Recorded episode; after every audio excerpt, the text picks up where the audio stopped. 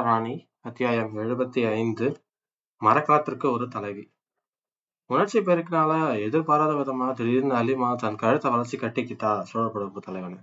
மெல்ல மெல்ல அவ கைகளை கழுத்துல இருந்து எடுத்து விட்டுட்டு தனியா போய் உட்காந்துட்டு பஞ்சனையில இலியாசின் வளர்ப்பு மகளுக்கு இது தகுதி அல்ல அலிமா அப்படின்னு சொல்லி கொஞ்சம் கோபமா சொல்றான் ரஞ்சனியம் ஆனா அலிமாவுக்கு தான் செஞ்சதுல எதுவும் தப்பு இருக்கா மாதிரி தெரியவே இல்லை. அதை கேட்டதை கொஞ்சம் சிரிக்கவும் செஞ்சுட்டா. யாரும் செய்ய முடியாத காரியத்தை சாதித்திருக்கும் இவருக்கு எப்படி பாராட்டு தெரிவிப்பது? அப்படின்னு சொல்லிட்டு மனசுக்குள்ள நினைச்சுக்கிட்டு தான் கேட்ட வரங்களை மீண்டும் மீண்டும் நினைச்சு பெரும் பிரம்மையே அடைஞ்சா அத்தனை அற்புத நிகழ்ச்சிகளை அவளுக்கு விவரித்திருந்தான் படைத்தலைவன்.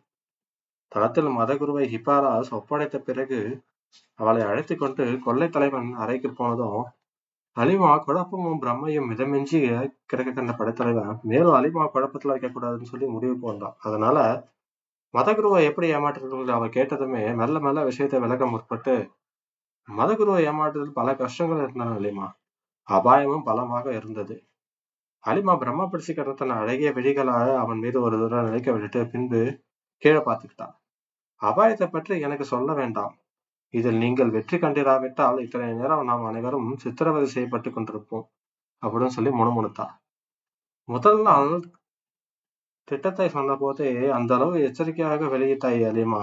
என் நினைவுபடுத்திய சுயஞ்சலிய அலிமா பயத்தை கண்டு அஞ்சு போனல்ல பெரிய காரியங்களை சாதிக்க முடியாது. அதனால வரலாற்றில் மத மாற்றத்தையும் ஒரு சித்திரவதை தான் எனக்கு.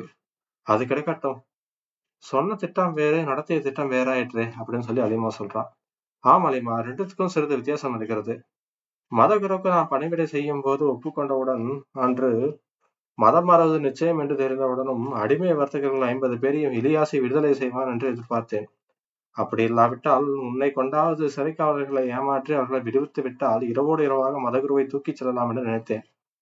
ஆனா மதகுருவும் இலியாசியும் என் விஷயத்துல மிகுந்த எச்சரிக்கையுடன் இருந்ததை நான் முதல் நாள்ல இருந்தே கவனிச்சுட்டேன். ஏன்னா எப்பொழுதும் காவல்கள் சூழ்ந்து வந்தாங்க. நீ மன்னன் மாளிகையிலிருந்து வெளியே செல்லும் சமயங்களை தூரத்திலிருந்து இருவர் என்னை உன்னையும் தொடர்வதையும் மாளிகை சரணத்தின் மூலம் இரு இருமுறை கண்டான். மற்றொருவரையும் கண்டான். ஹிபாலாசா மட்டும் யார சட்ட செயலன்னு புரிஞ்சுக்கிட்டான். இலியாசி அவனை ஒரு பொருட்டாகவே கருதவில்லைன்னும் அவன் வெளியே எங்கு சென்றாலும் ஒற்றர்கள் கூட அவனை பின்தொடர்றதையும் கவனிச்சேன். ஆகையால் என்ன செய்தாலும் உன்னை கொண்டு செய்வதில் பயனில்லை. ஹிபாலாசை கொண்டுதான் செய்யணும்னு சொல்லி முடிவுக்கு வந்தேன். அதையொட்டியே திட்டத்தை மாத்தினேன் அப்படின்னு சொல்லி சொல்றான். திட்டத்தை மாற்றிய தகவலை என்னிடம் சொல்லவில்லையே. அப்படின்னு அலிமா கேட்க காரணமாகத்தான் சொல்லவில்லை அலிமா உன்னுடைய ஒவ்வொரு நடவடிக்கையும் மன்னரின் ஒற்றர்கள் மூலமா பாதுகாத்து கவனிக்கப்பட்டு வந்துட்டு இருந்த நீ. அதனால உன் மூலமா ஒரு பொய்யான திட்டத்தையும் ஹிப்பாலாஸ் மூலமா வேறொரு திட்டத்தையும் மன்னன் காதுக்கு போகும்படி செஞ்ச அவன் சரிகரி சரி கட்டப்பட்ட எத்தனை மற்றொரு திட்டத்தை நிறைவேற்ற வேண்டும் அப்படின்னு சொல்லி முடிவு செஞ்சேன் இதுவே வெற்றியின் ரகசியம். ஒரு பாதி போய் ஒரு பாதி உண்மை. பொய்யை நம்பி ஒருவன் சொல்லும் போது உண்மை நிகழ்ந்து விடுகிறது. விளக்கி சொல்லுங்கள் அப்படின்னு சொல்லி அலிமா கேட்க கானாவின் துறைமுகத்துல கோட்டையிலிருந்து தப்பிய வழி ஒண்ணுதான். மதகுருவுக்கு ஏதாவது ஆபத்து நேர்ந்து அவர் நமது கையில வழியே வேற வழி இல்லை. அதை முதல் நாள் முடிவையே முடிவு செஞ்சுட்டேன் இரவே. ஆகையால் அமாவாசை இரவென்ற மன்னனுக்கு உன்னை கொண்டு மது ஊட்டி மயங்க செய்து அவன் முத்திரை மோதத்தை பறித்து காட்டி அடிமை வர்த்தகர்களை சிறை மீட்க தோன்றதென்றும் அவர்கள பத்து பேரை மதகுருவன் மாளிகைக்கு அடுத்துள்ள பாறைகளில் பதுங்கி இருக்க செய்வதென்றும் மற்றவர்களை மரக்களத்துக்கு அனுப்பிவிடுவதென்றும் தீர்மானித்திருந்தேன். அப்படி பதுங்கிய பத்து பேர் நான் மதகுருவை அழைத்து கொண்டு இரவில் மாளிகைக்கு வெளியே வரும் பொழுது அவரை கட்டி தூக்கி கொண்டு போக வேண்டும் என்று பிறகு நான் தொடர வேண்டும் என்பதும் முதல் திட்டமிட்டேன். ஆனா முதல் நாள் எத்தனை பணிவிடை செய்தும் மதகுரு பார்வை சந்தேக பார்வை இருந்ததுனால என்னை கண்காணிக்கவும் அவர் தனிப்படை சீடர்கள் ஒருவனை ஏவியதை கண்டதும் திட்டத்தை மாத்திட்டேன். மறுநாளே ஹிப்பாலஸ் அழைச்சு சிறை நிலவரப்படி காவலர் முறையையும் அறியும்படி கூறினேன்.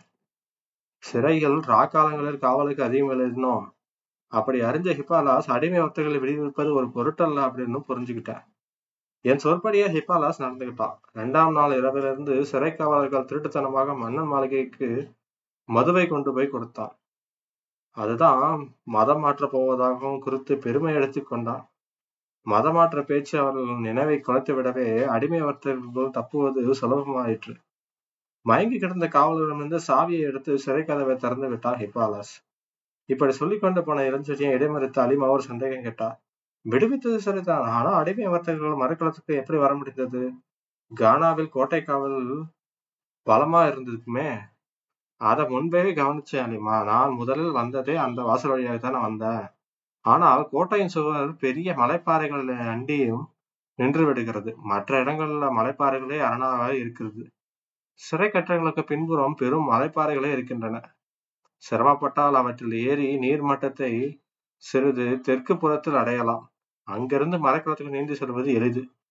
அதுவும் இங்க இருக்கிற கடும் நீரோட்டத்துல இந்த விஷயம்லாம் கொஞ்சம் எளிதாவே மாறிடுச்சு அப்படின்னு சொல்லி சொல்றான் இளஞ்செழியன். காவலரை ஏமாற்றுறது பெரிய விஷயம் ஒன்றும் இல்லை. அதனால மதகுருவை எப்படி தனிச்சு மாளிகைக்கு வெளியே கொண்டு வர போகிறேன் அப்படின்னு யோசிச்சுட்டு இருந்தேன். மதத்துக்கு பரிகாரம் மதம் தான் அப்படின்னு சொல்லி யோசிச்சேன். அதை பற்றி சர்ச்சை செய்வதற்கு முன்பே உன்னை அழைத்து கொண்டு மூன்று இரவுகள் மதகுரு மாளிகைக்கு போனேன். பேச்சை நிறு சற்று நிறுத்தினான். ஓஹோ அதற்காகத்தான் என்னை கூட்டத்திலிருந்து விட்டு பிரதிதினம் மதகுருவுக்கு தனித்து பேசிக் கொண்டிருந்தீர்களா அப்படின்னு சொல்லி கேட்கிறாளிமா. ஆம் மதகுருவுக்கு மத வெறி அதிகம் அப்படின்னு சொல்லி கண்டுபிடிச்சேன். அந்த வெறியை தூண்ட முற்பட்டேன். வெறி புத்தி ஆட்சி கொள்ளும் பொழுது அறிவு கொலையும். அப்படின்றது ஆன்றோர் மொழி. ஆகவே அரபு நாட்டுல இருந்து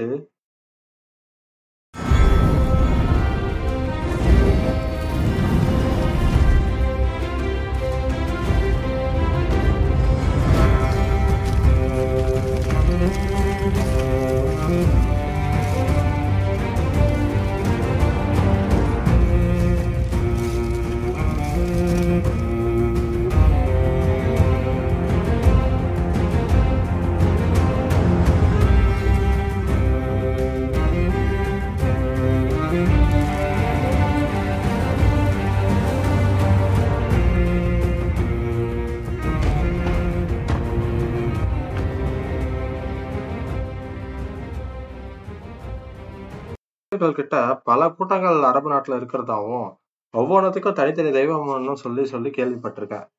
மழைக்கு பிளைட்டன்ஸ் என்ற கடவுளும் காதலுக்கு உஸ்தா அத்தார் என்ற கடவுளும் இருப்பது உண்மையான்னு சொல்லி மதகுருவிட்ட கேட்டேன்.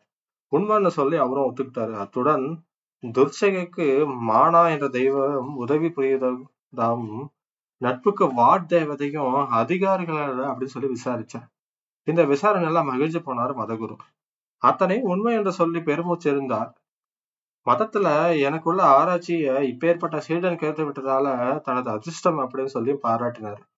அத்துடன் அந்த தேவதைகள் உண்மையான தெய்வங்கள் அல்ல என்பதும் சின்னமும் உலக மாதாவுமான போரஸ் என்ற தெய்வ குழந்தையை கையிலேந்து வருமான ஜூசி தேவியே உண்மை தெய்வம் என்று கூறினார். அவர் சொன்னதுல இருந்து பல விஷயங்களை உணர்ந்தார். மரக்கலத்திற்கு கலாச்சாரங்களுக்கும் எகிப்திய கலாச்சாரங்களுக்கும் வேறொன்று இருப்பதை புரிஞ்சுக்கிட்டேன் ஜூஸ் தேவியிடம் இலியாசுக்கு இணையற்ற நம்பிக்கை இருப்பதும் புரிஞ்சுக்கிட்டேன் ஆகவே மதகுருவிடம் மானா துர்தேவத்தை பத்தி பேசிக்கிட்டே இருந்தேன். அது என் கனவுல வந்ததாகவும் என் கப்பல்ல வந்துட்டு என்ன ஏதாவது பண்ண துவேஷித்ததாகவும் நான் சொன்னேன். அதை சொன்னதுக்கு அப்புறம் அவருக்கு ரொம்ப கோபம் வந்துருச்சு. கண்டிப்பா ஜோசி தேவதைய பேரு சொல்லி மந்திரங்களை ஓதனா அது ஓடி போயிடும்னு சொல்லி என் கப்பலுக்கு வர ஒத்துக்கிட்டாரு அவரு. அதனால என்ன சொன்னாருன்னா மதகுரு கூட்டிட்டு வர மாதிரியே அங்க தனியா என் கூட நடந்து வந்தார் அந்த நேரத்துல. அப்படின்னு சொல்லி சொல்றாங்க. இரவிலாட்டம் தடுத்து புறப்பட்டா நாங்கள் யாரையும் அழைத்துக் கொள்ளுங்கன்னு சொல்லி சொன்ன மதகுரு கடைக்கண்ணால என் முகத்தை கவனிச்சாருன்னு பெரிய விசாரம் வந்துட்டது போல வச்சு நடிச்சுக்கிட்டு இருந்தேன். ஆனா உன்னையும் பத்து காவலர்களையும் கண்டதும் கிளி பிடித்த மாதிரி நடிப்பதும் ஒரு பெரிய நடிப்பு தான் வேறு வழி இல்லை. என் திட்டத்தை குறைச்சிட்டு அவரு நினைக்கணும். அந்த நினைப்பு தைரியத்தை அசாட்டையா இருக்கணும் அப்படின்னு சொல்லி தீர்மானிச்சேன். உன்னை மன்னர்கள் ஒற்றர்களும் மதகுருவின் ஒற்றர்களும் தொடர்னால நீ அரண்மனையை அடைய முடியாதுன்னு சொல்லி நான் ஆல்ரெடி புரிஞ்சுக்கிட்டேன். நீ சரிப்படுவான்னு சொல்லி எனக்கு தெரியும். சற்று பேச்சு நிறுத்தி அலிமாவை பார்த்தா தெரியும் கோபச்சாய பறந்துட்டு ஒருவேளை வீரர்கள் என்ன சிறை செஞ்சு அங்க இருக்க கொட்டைகள் அடிச்சிருந்தா என்னை விட்டுட்டு போறதா உத்தேசம்? சரி சரி மேல சொல்லுங்க. வீரர்கள் சிறை செஞ்சாலும் உன்னை அடைக்க மாட்டாங்க எனக்கு தெரியும். ஏன்னா மதகுருவுக்கும் எனக்கும் நடுவுல மொழிபெயர்க்க உன்னைத்தான் நியமிச்சிருக்கான் இலியாசி. அப்படியானா மதகுரு தனியுரிமை இருக்கும்போது எப்படி பேசுனீங்க? தெய்வங்கள் பேரை நிறைய உச்சரிச்சதுனால. அது மட்டும் இல்லாம ஜாட மாடை காட்டி தான் பேசினேன். முதல்ல நான் ஏன் பேசுறேன்னு சொல்லி மதகுரு கேட்கவில்லையா? கேட்டாரு மொழி சரியா தெரியாததுனால பயமா இருந்ததுன்னு சொல்லி மன்னிப்பு கேட்டுக்கிட்டேன் அவர்கிட்ட. ஓ சரி சரி. ஹரிமா சிறு நேரம் யோசிச்சுட்டு மீண்டும் சந்தேகம் கேட்கிறான். ஆமா, மரக்கலம் தான் உங்கள் வசம் இருந்தது. அப்படி இருக்க, தளத்தில் மண்டியிட்டு மதகுருவுல தீட்சை பெறுவதுதான் எதுக்கு உட்காந்தீங்க அவகாசம் தேவை இருந்தது அலிமா. எதற்கு அவகாசம்? அடிமை வர்க்க வர்த்தகர்கள் தப்பிய பிறகு துடுப்புகள் அறையில மூச்சு பேச்சு இல்லாம பதுங்கி இருக்கும்படியும், மதகுருவும் நானும் மற்றவர்களும் தளத்துக்கு வந்த பிறப்பு ஓசை இல்லாம நங்கூரத்தை தண்ணியில இருந்து எடுத்து விடும்படியும் கூறினேன். கடலோட நீர் வேகத்துல துடுப்புகள் துழவ வேண்டியதில்லைன்னு சொல்லி ஹிபாலசு சொல்லி வச்சிருந்தேன். உங்கள் திட்டம் தவறி இருந்தால், மதகுரு உங்கள் த வலையில் விழாமல் இருந்திருந்தா, மரக்கலத்திற்கு வர மறுத்திருந்தால் அப்படின்னு சொல்லி உணர்ச்சி பொங்க கேட்கிறா அலிமா. மரக்கலத்தை நடத்தி சென்று முடிந்தால் தமிழகத்தில் சேருமாறு ஹிப்பாலாசுக்கு உத்தரவிட்டிருந்தேன். அங்கு, அங்கு அப்படின்னு சொல்லி ரெண்டு முறை ஏதோ சொல்ல முற்பட்டு அலிமா மெல்ல முடியாதனால மூச்செறிஞ்சான். அங்கு காத்திருப்பவருக்கு ஆறுதல் சொல்லவா ஹிப்பாலாசை அனுப்புவீர்கள் அப்படின்னு சொல்லி கேட்க துணிஞ்சா அவ. ஆனா, அதை நினைக்க நினைக்க இளஞ்செழியன் ஆழ்ந்த காதலும், ஆழ்ந்த கடமை உணர்ச்சியும் எந்த நிலையிலும் சமாளிக்க வல்ல திற ஆழ்ந்த திறமை வாய்ந்த எல்லாவற்றையும் விட, எல்லாவற்றுக்கும் கிடந்த நாட்டுப்பற்றும், தந்திரம் எல்லாமே இதயத்தை சுழன்று அவரோட உணர்ச்சியை கிளறி விடவே, அப்பதான் ஓடி போயிட்டு நம்ம இளஞ்செழியனை கட்டி பிடிச்சுக்கிறா கழுத்தை சேர்த்து.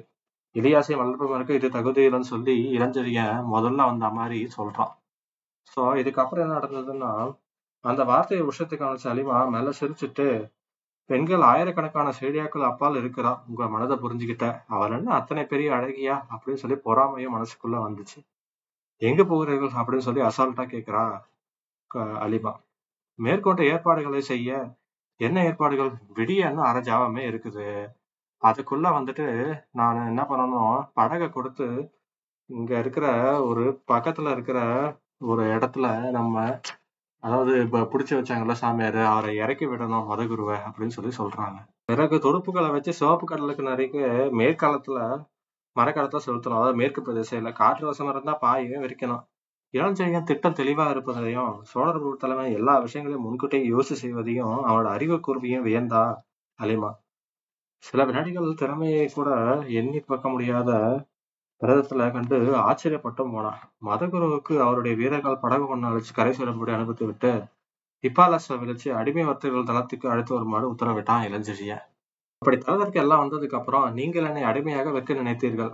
உங்களை அடிமை தளத்திலிருந்தும், இலியாசின் சித்திரவதையிலிருந்தும் காப்பாத்திருக்கிறேன் நானு. என்னிடம் பணிபுரிய இஷ்டம் இருந்தா இந்த மரக்காலத்துல பணிபுரியலாம். இல்லையே உங்களை அடிலிஸ் துறைமுகத்துல இறக்கி விடுறேன். அதன் பிறகு நீங்கள் எங்கு வேண்டுமானாலும் போகலாம். கப்பலை சேர்த்த புது மாலுமிகளையும், பணத்தையும் எப்படி சம்பாதிக்கணும்னு சொல்லி எனக்கு தெரியும். அப்படின்னு சொல்லி இளஞ்செழியன் சொல்றான். படைத்தலைவன் பணிபுரிவதே தங்களோட நோக்கம் என்பதை அடிமை வர்த்தகர்கள் பட்டவர்த்தனமா தெரிவிக்கவே, சிலரை துடுப்புகள் தொழாவும், சிலரை பாய் விரிக்கவும் இவ் இளஞ்செழியன் கோபத்தால் இருந்த அலிமாவை காட்டி, இனிதான் இவ மரக்கலத்தோட தலைவி அலிமா தான் அப்படின்னு சொல்லிட்டு, உனக்கு மரக்கலத்தை நடத்த தெரியும் அல்லவா? அப்படின்னு சொல்லிட்டு அவ பக்கத்துல போய் கையை பிடிச்சிக்கிறான் காரியம் ஆக வேண்டும் அல்லவா? அப்படின்னு சொல்லி அலிமா சேர்றா. காலையும் பிடிக்கிறேன் அப்படி என்கிறாயா? பிடிக்கட்டுமா? அப்படின்னு சொல்லி சிரிச்சுக்கிட்டே சொல்ல, வேண்டாம் வேண்டாம் அப்படின்னு சொல்லிட்டு, துடுப்புகளை மட்டும் இடது பக்க துடுப்புகளை மட்டும் துழாவுங்கள். யாரெங்கே? சுக்கானை வலது பக்கம் திருப்பு. பாய்களை அத்தனை தூரம் விசிற வேண்டாம். உம் இந்த புறம் அப்படின்னு சொல்லி உத்தரவு மடமடம் பிறப்பிச்சுக்கிட்டே அலிமா போனான். அவள் உத்தரவுகளையும் அடிமை வார்த்தைகள் வெகு துரிதமா நிறைவேற்றவே, மெல்ல மெல்ல திடமா கப்பல் திரும்பிய மரக்கலம் காற்று வேகத்துல ஓட முற்பட்டது. அலிமாவின் எண்ணங்களும் மரக்கலத்தை விட அதிவேகத்துடன் அடலூஸ் பெரும் வீதிகள்ல ஓடிக்கிட்டு இருந்துச்சு. இத்துடன் அத்தியாயம் 75 மரக்கலத்திற்கு ஒரு தலைவி முடிவடைந்தது. அடுத்த பாகத்துல கப்பல்ல போயிட்டு இளஞ்செழியன் பணம் சம்பாரிச்சானா? எங்க போயிட்டு இருக்கிறாங்க? அங்க போய் என்ன பண்ணாங்க? அப்படின்றதுலாம் பார்க்கலாம். நன்றி, வணக்கம் நண்பர்களே.